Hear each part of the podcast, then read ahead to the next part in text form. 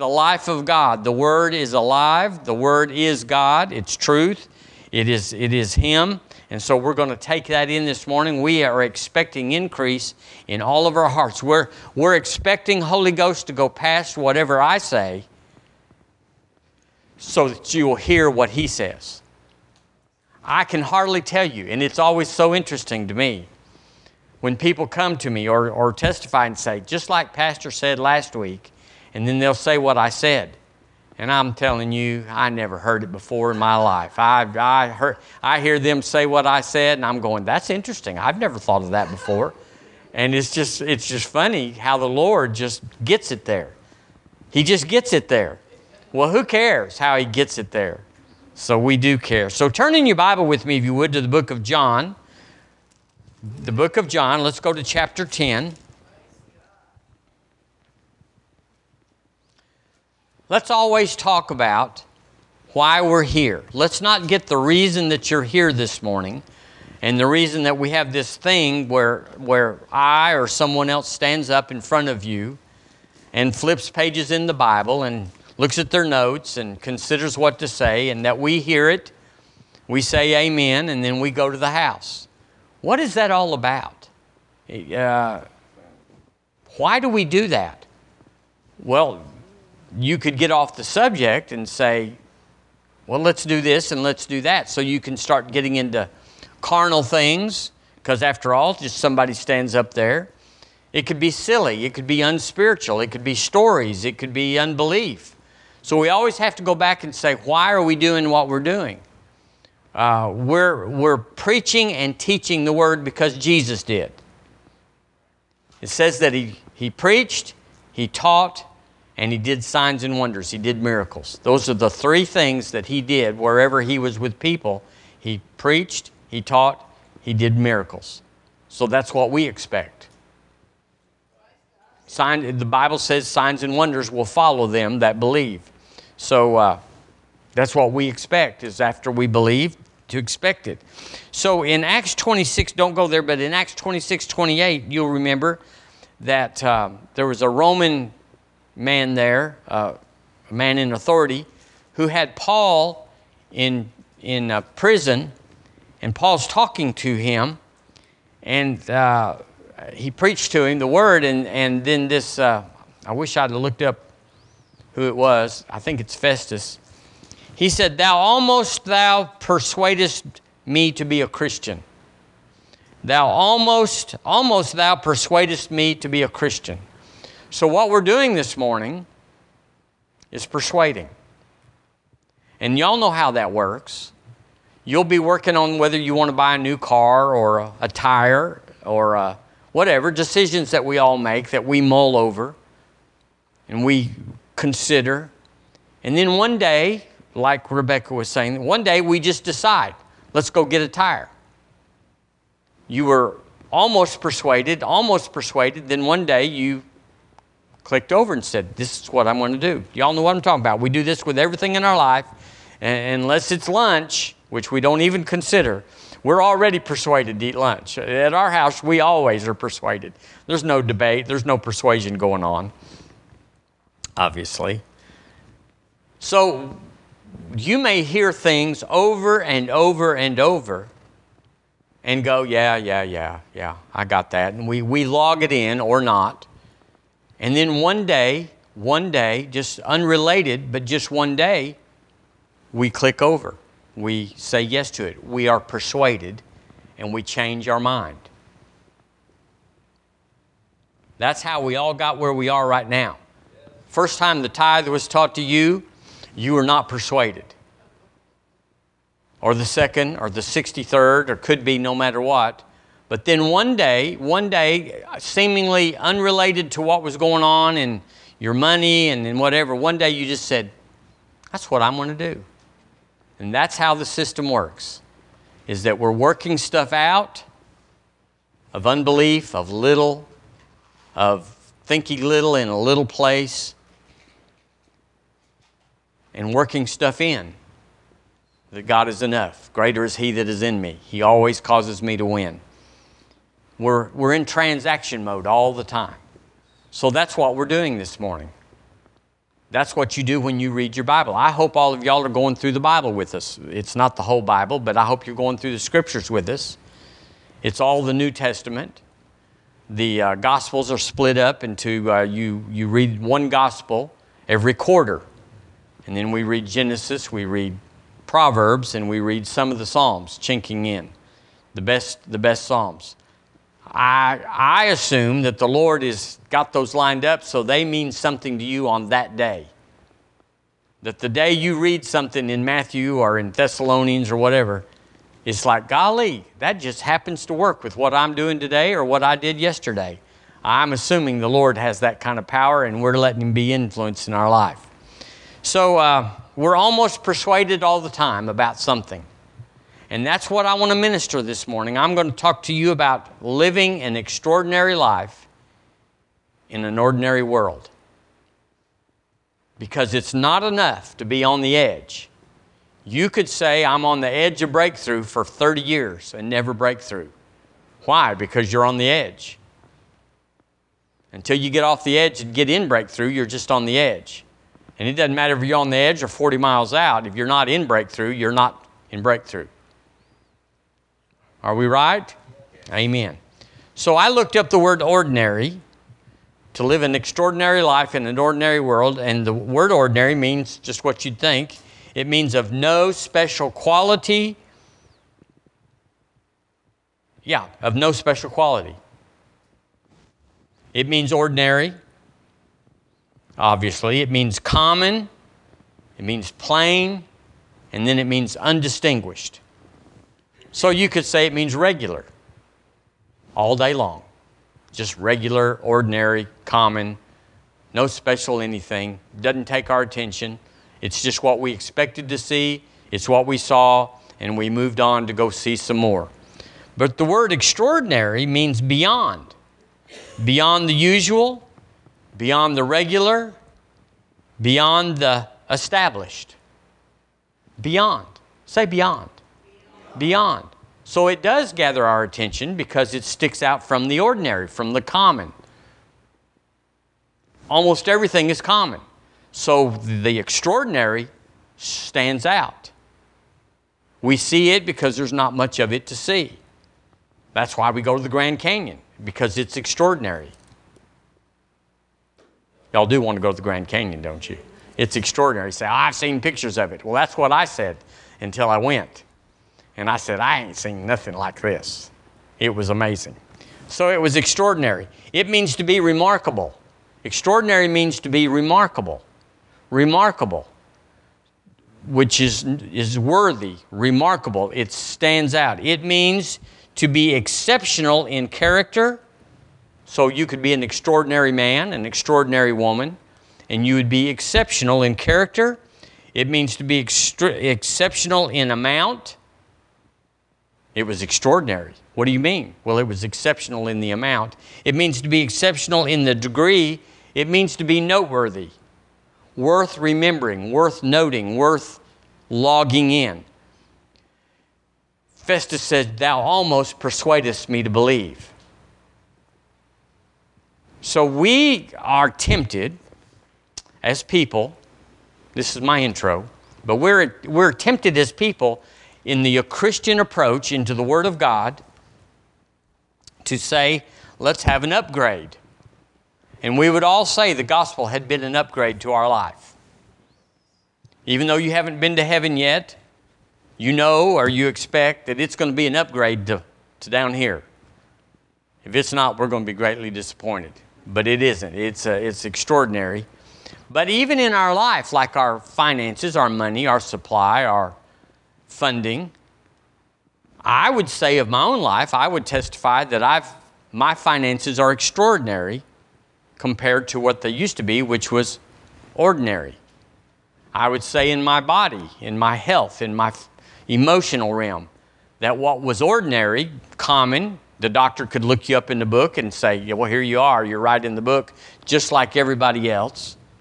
You could say, well, that was ordinary, it was common, it was expected. But I would say that my life, having been with the gospel, been with the word, is extraordinary. Not as extraordinary as it's going to be, but for who I am and where I've been, it's way better. And therein is the challenge is that we could expect, and, and nothing's going to come into your life more than you expect. Let me just let's reiterate that. What you meditate on, what you think about, what you expect is what's coming.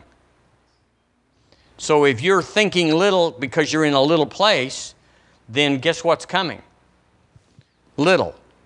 It may be a better brand of little, it may be a higher class little, but it's still going to be in the ordinary realm. Our temptation is to say the gospel or the kingdom or the word or what Jesus has done is a better of what I've had, a better of who I was, a better of how it is. But I'm telling you, the word says of itself, He's taken us out of this whole realm of better and put us in a peculiar and particular and extraordinary realm that has nothing to do with other people's life. You got to expect that, or you'll never have that. And that's what we do around here all the time is put the mark up there. Put the mark out there. Get it off of, well, let's just see if we can get through and see if it'll be as good or maybe it'll even be better. Well, I just want to testify that life is a little better. Well, that's great, but that's not where we're going. We're not satisfied with better. We're satisfied with extraordinary. Extraordinary. What does it say there? Beyond the usual, the regular, the established.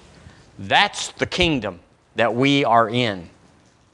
We're not just people that go to church and have a cross up front and bringing in the sheaves and pass the offering plate and then greet everybody and isn't Jesus wonderful? That, that may be part of it, but that's not who we are. We are extraordinary. So, like we just talked about being a sower, you can sow without being a sower. And you can have better without being extraordinary and you could completely, listen, miss the mark. Completely miss the mark. Ah, it's better. It's just so much better. I used to have trouble. I used to be sad. I used to have this and that, and it's just so much better. Well, glory, hallelujah. But that's not all of it. We're still on the road or on the way, on the highway to extraordinary. So we're going to be pulling on that very thing for the next week or six five, two, whatever, may finish this morning, about living an extraordinary life in an ordinary world. Because I'm telling you, there's people out there that don't know Jesus that have more money stacked up than you've ever seen a building. You've never seen a building as big as what they got their money stacked up in. And they're, they're extraordinary in that realm, but we don't even go. That, that's not even in our realm. That's just a better or a further out realm of ordinary. It's common. There's a lot of rich people that don't know anything. So in John 10 10, it says, Verily I say unto you, excuse me, verse 10, the thief cometh not but for to steal and to kill and to destroy. Now he's telling us what life's about there. The Lord Jesus is, is painting life. In, in John chapter 17, he said, uh, in the world you'll have tribulation. He's telling you how the world is. He doesn't say, well, now that you're a Christian, you won't have any troubles because I'll just take care of all that. That's not how it works. He said he delivered them out of them all. When you have trouble, he delivers you out of them all. But you're in the world, even though we're not of it, we are in it, and the world has trouble. So he's painting the world. He says, the thief, the devil, Satan. It's in the context of the first part of the chapter. He says, The thief, the devil, the Satan, the, the, the enemy of your soul, comes to steal, to kill, and to destroy. And so the world says, Get used to it. Do the best you can, be the best ordinary in that world that you can. But the Lord then turns and says, But I have a whole nother realm. You'll still have to live your physical life in this world, but it won't be anything like everybody else that's in this world that's common, ordinary, standard. He said, Then, he said, I am come that they might have life. The word life there, as you know, is the word zoe in the Greek, and the word literally means life as God lives it. So the Lord did not come to forgive us of our sins, He came to give us life. But to give us life, He had to forgive us of our sins. It is part of the process, but it wasn't the destination. Because lots of people get their sins forgiven and have very common, ordinary, or even bad lives. And yet, Jesus came to forgive them of their sins, and they don't even know who He is. He said, I have come that they might have life, and they might have it more abundantly, or you could say extraordinarily. So, extraordinary means beyond the usual, the regular, the established. It means remarkable. It means exceptional in character, amount, and degree. It means noteworthy. He said, I've come to give you a noteworthy life. And a noteworthy life is recognized by the common, by the ordinary. They will see you and say, I don't know how much money he's got, and I don't know what, where he gets this and what he does that, but that man, I want to be like him. I want what they've got, or some degree or dimension of that. I want the confidence. I want the, the boldness. I want the, the, the, the peace that they have. People from in my life, personally, as in yours, for, for the last 50 years, people that come into my home, my personal abode, if they say anything about it at all to us or to someone else, they will always say, There was so much peace in that house. There's a presence in that house. Well, that's not ordinary, is it? That's why I don't go visit people. Don't ever wonder if I'm going to just show up your door. That's what preachers used to do. Show up your door. Surprise, surprise, surprise. it's me, it's me, it's Michael B. oh, no, I, I don't want to walk into a cat fight. I don't want to walk into your laundry all over the house and yesterday's dishes. I, I don't want to embarrass anybody. I, I, I will not come to your house unless you call me. Because you might then find out that your life is ordinary and you're trying to portray it as something else. Uh, Jesus came and said, he, he made a contrast here. He said, there's, there's ordinary and there's extraordinary, and you cannot have an extraordinary life without being born again, without having a Savior. That's what he was saying. I mean, there's a lot there to, to read, but he was saying, the world without me is ordinary in every way, no matter how gifted and rich and, and uh, uh, big corporation or whatever they've got. He said they are ordinary, those are all over. Y'all know now there's, there's 200 and something billionaires 300? They're stacked up everywhere. At one time there was 16 or 20 or something, but now they're, they're, they're not even like, wow, a billionaire. It's no big deal. Besides that, you can only buy so many fancy pairs of underwear and socks, no matter how much money you have, because you only got two feet. And on and on. Hallelujah. When you're born again, when you have a Savior, you can forgive. That's extraordinary. Do y'all know how many mean people there are out there? How many mad people there are? How many people that are eaten up with unforgiveness? You go, well, that's because they had a situation. No, we've all had a situation. We've all been in front of people and with people that made us madder than thunder. Uh, murder was the word that comes to you at some point in your, in your conversation. But we forgive them. If we don't, the Holy Ghost starts moving on us, doesn't He? And saying, You got to deal with this. You're on the verge of having an ordinary life. You're on the verge of moving out of extraordinary to carnal, to natural, to common, to everyday. We, uh, we give. They cannot figure. Matter of fact, I was going to read this Wednesday. I'll read it now. It just happened to come up. Uh, 88% of members of Congress, Congress identify as Christian, compared with only 63% of U.S. adults. Congress pretends to be more Christian than society. I mean, we're griping at them all the time, and they're a bunch of crooks and heathens and idiots. And I'm not saying that's not true in a lot of cases. But 57% of congresspersons identify as Protestant, 28 as Catholic, that are both higher than the national rates. 6% identify as Jewish, compared with 2% in the overall population. That's enough of that. So actually, Congress is more extraordinary than the national population. It ought not to be. But it does tell you that Christians aspire to have more and do more and be more, to be extraordinary. Access is not permission. Say it with me. Access is not permission. So just because you can do something doesn't mean that you should. Doesn't mean that you that it's good. It just means that nobody's stopping you. If uh, we use the example, and I can do that here because we don't do this, but a singer that gets up and says, I'm going to sing you a special about Jesus, and they're just, they're like a bird and it's wonderful. But then they're going up here and saying, Look, I got the microphone, and I got all these people in front of me, and I've been wanting to saw a board. I've been wanting to talk about something that's, and so they just start talking. Access is not permission.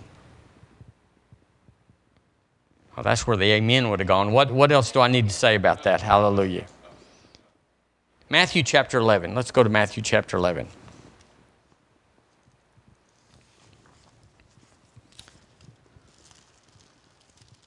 You wouldn't know it how much I'm hurrying right now, but I'm, I'm, in, I'm in full run. Matthew chapter 11, let's look in the last part of it, verse 28.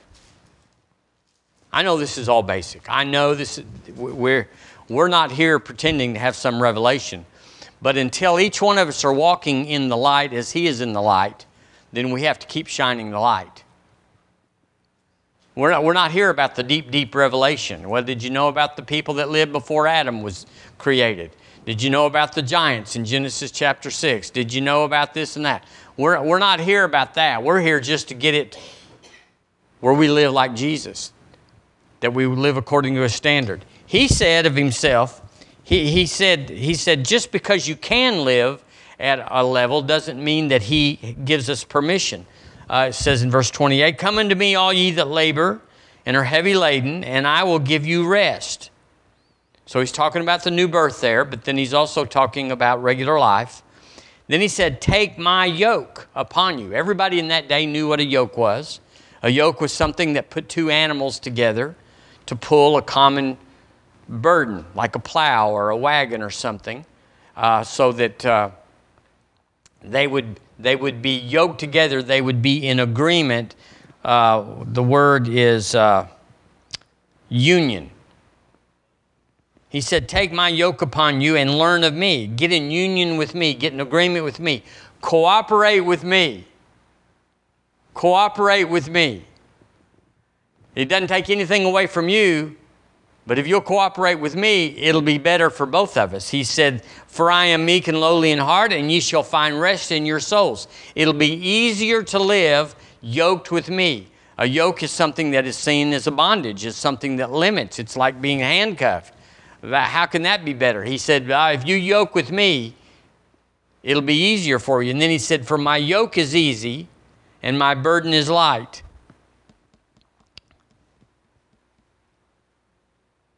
Everybody wants to get free, free of the man, free of, you know, I don't want to get married because men are all pigs, and I don't want to get married because women are all whatever they say they are, whatever. They all have a bias about it. Everybody's got an opinion about their experience. And so people look at Christians and say, I don't want to be one of them because, and they'll start telling you the story about some preacher, some pastor, some deacon, some elder, some trustee, some just Christian that cheated them, that and it's like i don't want to be one because of them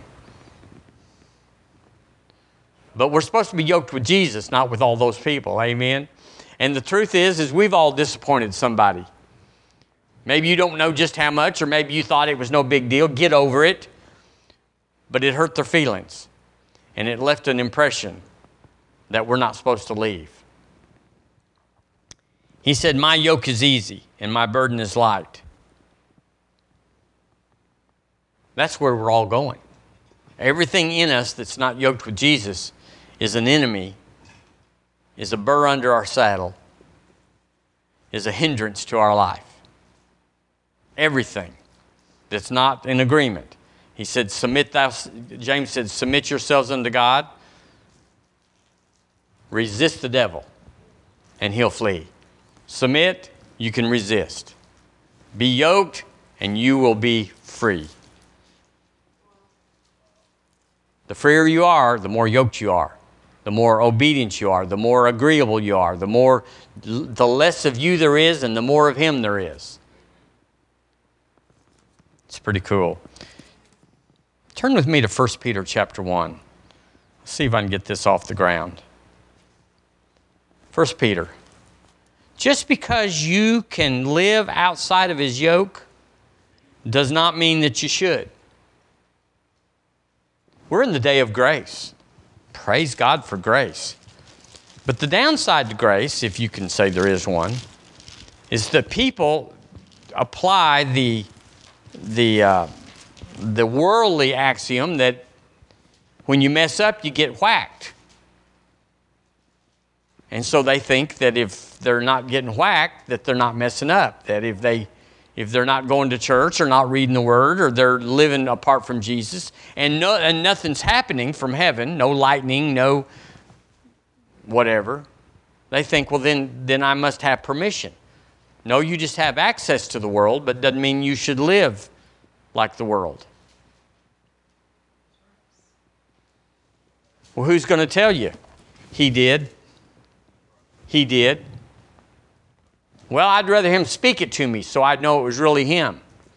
Well, you're not living by faith, you're living by sight, and you need, you need a master over you.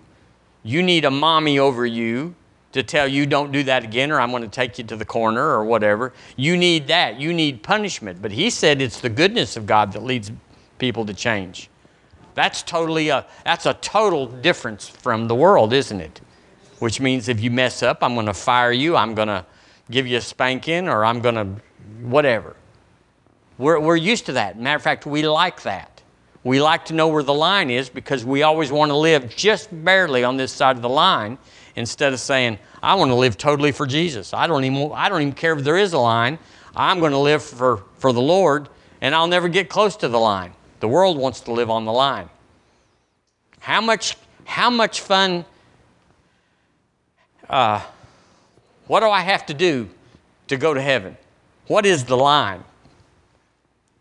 It's like, oh, if you have to ask that, you're probably not, you're probably not over the line. 1 Peter chapter 1, verse 18. Okay, we're going to get going here. For as much as you know that you are not redeemed with corruptible things, as silver and gold, from your vain conversation, conversation is a King James word that means lifestyle. Received by tradition from your fathers. In other words, you were raised in this, so that's what you do. What were we redeemed from? With, but with the precious blood of Christ, as of a lamb without blemish and without spot. The Passion says, For you know that your lives were ransomed once and for all from the empty and futile way of life handed down from generation to generation. It was not a ransom payment of silver and gold, which eventually perishes, but the precious blood of Christ, who, like a spotless, unblemished lamb, was sacrificed for us. So, access is not permission. We're not even wanting to know what we can do, get away with. We can't get away with anything. Our conscience, our spirit man that's been redeemed, bought with the blood of Jesus, tells on us and says, I don't like to live like this.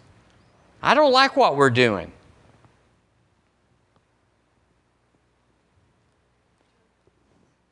But we fight it and subdue it and put it down and go on.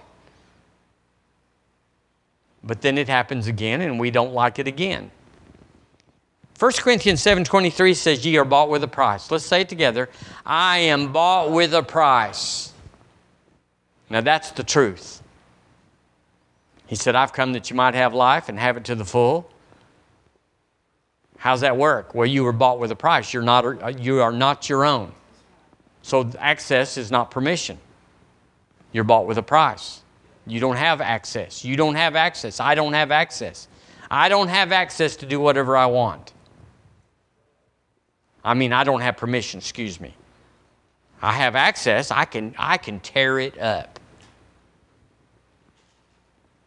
Y'all, we could tear it up. We know how to sin as good as anybody. We all came from that. And it wouldn't be that hard to go back into it in the sense of methodology. You just you light the end of it, you put it in your mouth, and you draw, you suck, you you pull, and that's how you smoke. You take the lid off the bottle, you chug it, and that's how you drink. And then there's all various things around that. We know how it works, but we don't want that because we're bought with a price. We're in the yoke. We don't like we don't like steal, kill, and destroy. I don't like it. It's pretty good in the moment, but after that, it's terrible.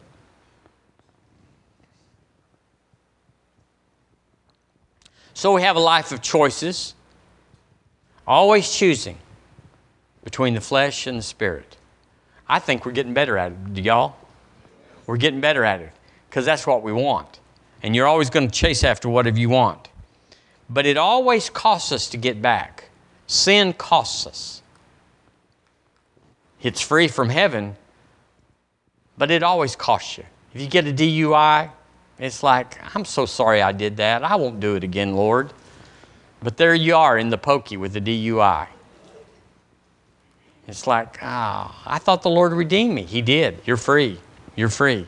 But you do have 90 days to serve in your liberty. Uh, in Luke chapter 14, I'm going there. I'm, I got to giddy, giddy up here. Luke chapter 14.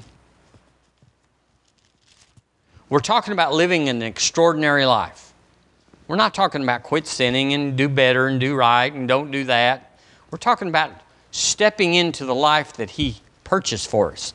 I have come that you might have life I want whatever that is. There's not long, much longer, I don't think anyway, on earth. At, at 70, I, I'm probably down to 40 more years, you reckon? Just naturally speaking. People that want to live 120, pay no attention to them.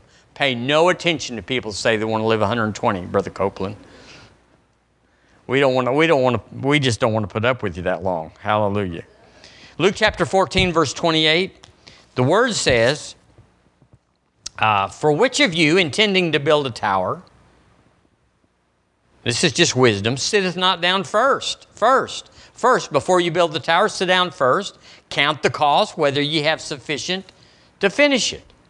He said, Get a budget and see if your 100,000 is going to build a $200,000 building. He said, Lest haply after he hath laid the foundation and is not able to finish it, all that behold it begin to mock him, saying, saying, We thought you were a Christian. We thought you were wise. We thought you had common sense. Saying this man began to build and was not able to finish.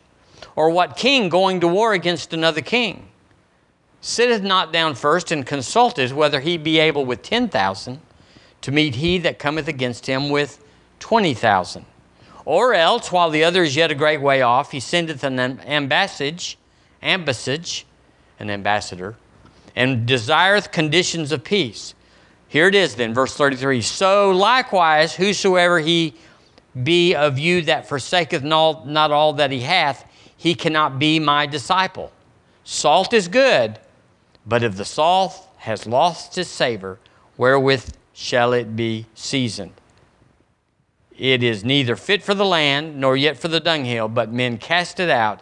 He that hath ears to hear, let him hear. So he's talking about putting value in your life, about being extraordinary. If you're extraordinary, you can't act ordinary. There's a cost. You sit down, I got 10,000 men, and, and, and uh, Leroy's coming over the hill with 20. Let, let's think about this. I got 100,000 to build this $200,000 building. Let's think about this. And then in the same vein, he says, Oh, you want to be with me? You want to have the extraordinary life? Sit down and think about what the cost is. What is the cost? He said uh, in the message, he said, simply put, if you're not willing to take what is dearest to you, listen, simply put, if you're not willing to take what is dearest to you, whether plans or people, and kiss it goodbye, you cannot be my disciple. Oh my goodness, what a cost. Plans or people.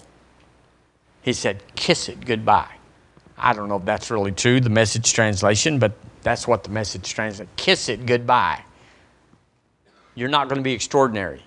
And what a disappointment it'd be to pay a half cost, a three quarter cost, but not pay all the cost and fall short of being extraordinary. Being a high grade ordinary, oh, he's, he's, he's for ordinary, that's pretty good. Yeah, that's pretty good. But he's still ordinary. He's still regular. He's still common. He's just one of us. He just, you know, he got an inheritance, so he, he, he fell into this and got into that. But he's still ordinary. The Lord's not pleased, and we being yoked with him are not pleased, short of an extraordinary life. And what does he say it takes? Uh, he said, uh, uh, if you're not willing to take what is dearest to you, whether plans or people, and kiss it goodbye, you can't be my disciple. Do I have the right people in here? Can y'all handle this? So he's really saying if you're not a disciple of the Lord Jesus, if he said, if you're not my disciple, you're actually a student of the world. You're, you're a high grade ordinary, but you still the world. Ordinary is the world. And see, the church gets real caught up into that. Better than it's ever been. Praise the Lord. Better than it's ever been. It's good. It's good. Got troubles, got issues, got challenges, got people in my life, got, got things that aren't working out, but it's still better than it ever was. And it's, and it's like, I've arrived. It's better than it ever was. And that's not arriving. And so we're kind of dissecting here. We're kind of flaying the fish, hallelujah, and trying not to get any bones in there. So, you know, he's saying you got to want what he wants for the same reason he wants it and be willing to receive it the same way he gives it. Oh, that's that last part's a tough one. You got to want what he wants for the same reason he wants it and receive it the same way he gives it. And so last week we talked about woman preachers. Some men, especially men, but other women as well, at least used to be and still so, they don't like to hear the word of God, the the, the blessed word of God if it comes out of a female vocal cord. They're like, I'm not listening to that. That's junk mess. That's trash. That's unworthy. That's not what I'm listening to. You're ordinary. Is that right? So, extraordinary would say, I'll take it any way it comes.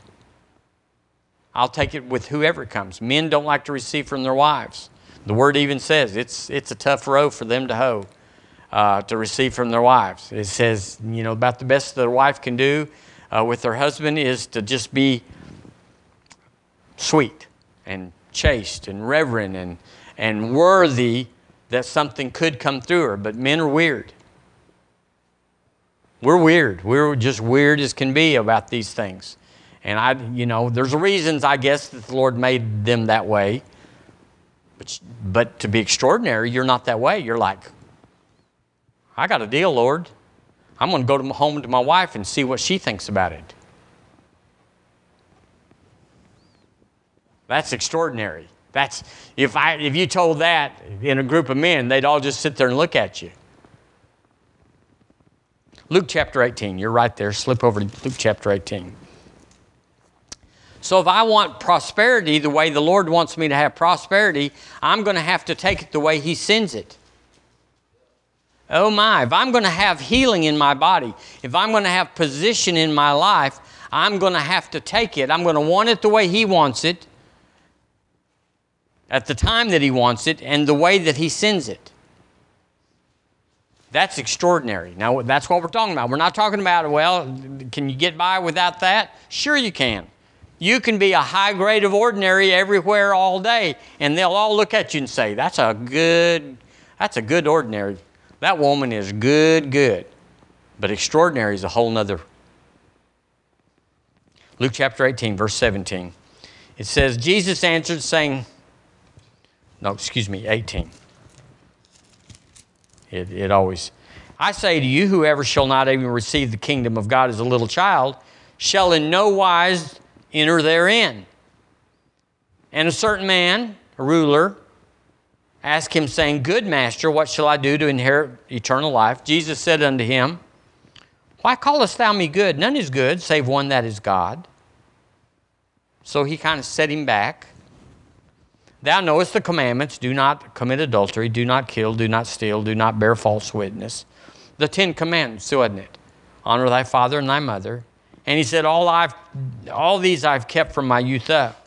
And then Jesus heard these things. When Jesus had heard these things, he said unto him, Yet thou lackest one thing. We talk a lot about around here about lacking one thing.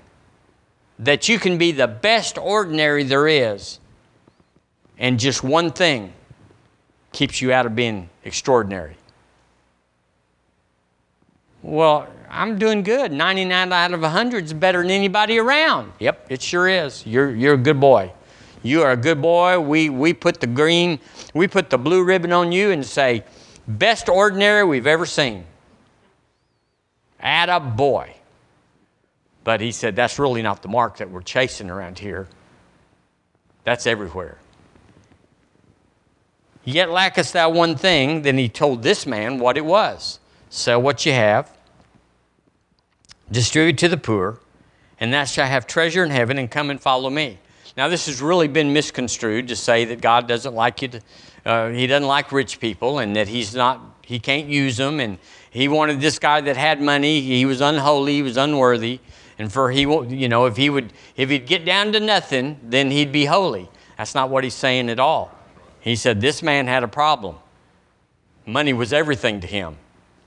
And the only way you can tell if someone has given up their money is if they give it, if they give it away. What happens when you give and give and give? What happens? It comes back. So he wasn't telling him to be stripped off because you can't give it away. He said, give to the poor. Well, the word says that if you lend, if you give to the poor, you lend to the Lord, and he repayeth. So it's coming back. You, you give a million dollars to the poor, you might not get three million back. There's, there's no exponential in that, but you'll get your million back. So he wasn't, if he said, go bury it, now go, go bury this, go find you a well and just throw it all down there, that'd be another thing. But he said, go give to the poor. So that was this man's problem. He was full, he was dependent upon, he was, he was making money his Lord. And the Jesus, Jesus said, One thing thou lackest. How cool is it to be just one thing away? The only thing is, is once you get one thing thou lackest fixed, there's probably something else that's one thing thou lackest. But he only works on this one thing at a time. Do y'all notice that? He doesn't overwhelm and say, You dirty dog.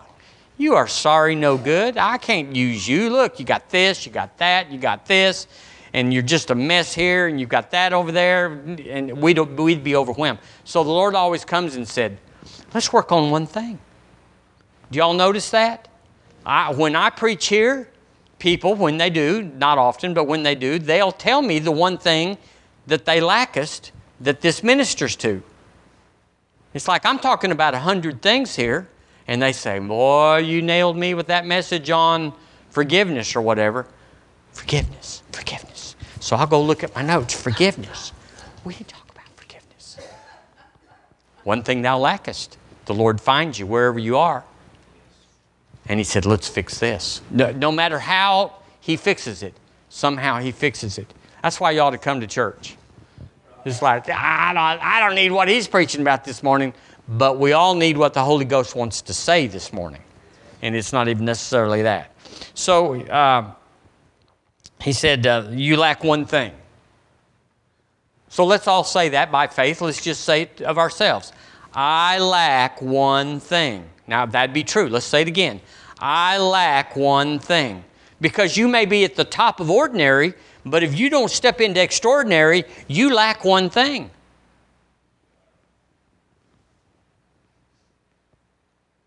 And if you want to be the top of the ordinary, just sit down and close your little baby blues and ride and, and you'll get there with us and you'll be you'll be an attaboy, an attagirl, and yay. But if you want to be extraordinary, you got to sit up in your seat and say, Lord, I'm listening for the one thing because there's something hindering me. There's something, this thing is not working where I have all sufficiency in all things and I'm abounding to every good work. This isn't working that, I, that you give me exceeding abundantly above what I can ask or imagine.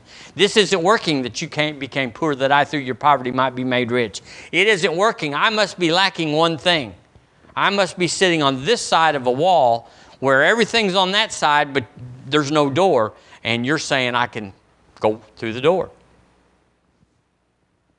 Good enough's good enough. Well, yeah, it is. It's good enough in the standard of the world. You can be at the top of their standard and be good enough. But if you want to be in the kingdom, one thing thou lackest. So we're always working on something, aren't we? But that's okay. We're in the yoke. And when, while we're in the yoke and he's discipling us, he said, Learn of me. I am meek and lowly. Learn of me. So we're always going to be learning of him. You hadn't got there. I sure hadn't. I'm not qualified to stand up here and preach to you the, the Word of God in the right way, except that we all one thing lackest. And you're qualified to go out and tell somebody that doesn't know as much as you do. Go help somebody. Go help somebody. You go, Well, I don't know it all. That's right. But you know more than what somebody knows, and your testimony is going to help them. Uh, he looked at the clock. That means it's getting close. 1 Thessalonians 3, don't go there, but it says, Night and day praying exceeding that we might see your face. This is what Paul's telling the Thessalonians. He said, Night and day praying exceedingly that we might see your face. Why? And, and might perfect that which is lacking in your faith. That's why we're here this morning. That's why you get into this. This is why we spend time alone with God and say, Lord, I'm here to find out what's going on because there's some imperfection in my faith. I talked to the mountain and it spit back at me. You know there's a problem somewhere when the mountain spits back at you and just says, we, we ain't doing nothing. Who are you? Nobody. And, uh, and then it goes on to say, Now God Himself and our Father and our Lord Jesus Christ direct our way unto you. So here's the key there's somebody that's got the answer to your life, and they don't even know it, and you don't even know it. But when we transact with people, the Lord conveys it or transacts it. In other words, you'll be with somebody, and suddenly, if you're listening, if you're listening, I only listen to the apostle and the prophet and, and those people. I don't listen to regular people that are just like me. Well, you're missing, you're missing it. Because that's the way it's going to come. Remember what we said a while ago? You got to want what God wants the way He sends it. And I can hardly tell you how sitting down with my friends eating a taco or eating an enchilada or whatever we're doing, it is just a good old, good to see you time. And we're just yucking it up and everything. And suddenly, in passing, seemingly, in just passing, they will say something that directly intersects my life. The answer I've been looking for, didn't even know I was looking for it. And suddenly I hear it and I know it and everything's changed. Not forever. It fixed that day that way, but there's another thing that'll come the next day.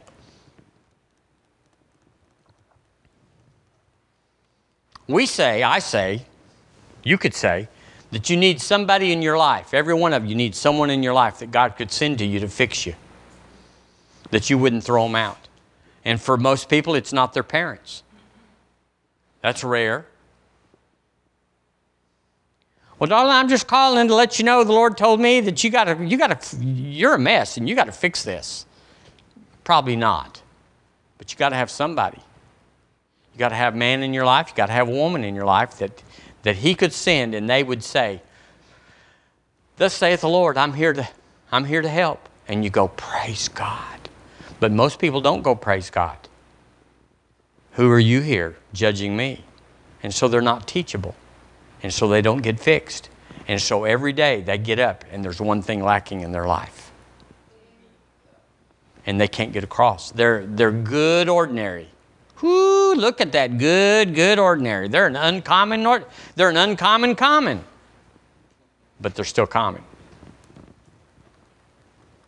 This is real good preaching, y'all. I'm, I'm, just, I'm just having me a good time. So we, we, we're looking for people that naturally know how to fix things instead of looking for the supernatural from people that don't have a clue. They have no counseling degree. They have no, no experience, this, that, and the other, but they know how to speak for God. And if you're listening, if you're drawing, if you're pulling, which is what you should be doing this morning, I'm not saying you're not, but I'm just saying this is what we do. We spend one hour on Sunday pulling from the library of heaven to, because the Lord is saying, I'm trying to fix the one thing thou lackest. And we're going, What? He said, Yeah, that's what you're here for. You're not here for the social hour. You're not here for the, you're here to fix the one thing thou lackest. Oh. Well, if that's what we're here for, let's get down to business. Let's pay attention. Let's get our notebook out. Always take notes. If you don't take notes, no, I'm not looking, I'm not looking. I'm not looking to who's taking notes. I'm not looking. But if you don't take notes, wouldn't you say that perhaps there's a slight chance that you're not expecting to hear anything that's worth taking into the next day? Because I can tell you, I don't remember stuff the next day that I don't write down. That was a little rough. I'm sorry about that. I didn't mean to bring that, but hallelujah. Well, we're going we're to skip all the rest of that, and we're going to just go. I'm going to just tell you what it says in Galatians 5 7. It says, Ye did run well. Who did hinder you that you should not obey the truth? And that's what we're, that's what we're saying this morning. There's something in front of all of us, certainly this boy, certainly there's something in my life that hinders me. because I should be further along. I should be I should be further along. Would you say of that yourselves? Would you assess yourself based on what Jesus said, what the word says? That you'd say, based on that and how long I've been, that I should be further along. I could be further along. That's maybe that's what we would say. Is wherever I am, no condemnation, but I could be further along. If we believe that you can go as fast as you want in the kingdom, then you'd have to say, I must not have wanted to go very fast.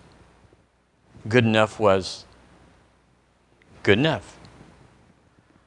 What if, what if, what if, what if the whole millennium, a thousand years, if you lived to be a hundred, you would live a, a tenth of the millennial reign.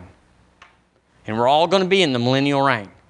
And what you're going to be doing in the millennial reign is based on what you did in the premillennial reign right now. If you sat like a box of rocks by the doorstep, and that's all you ever were was a box of rocks, then probably you're not going to rule and reign in the millennium. Some people don't care. I have this thing that says if heaven's worth going to, it must be the rewards there are even more worth going to. So we should giddy up. Whatever you did yesterday and the days before, it matters none. We all get a do over every day. His mercy is made new every morning. So today's the day. Today's the day you just say, let's, let's, let's get where we're supposed to go. Let's find out the one thing I lackest. Whatever that is. Sometimes it's forgiving somebody. I've been burned this last few years. I've been burned by people that weren't supposed to burn me. Of course, the others can't burn you because you don't care. So it's just the people that you care about that can burn you. It's like, uh, what about that? I got to get over every one of them.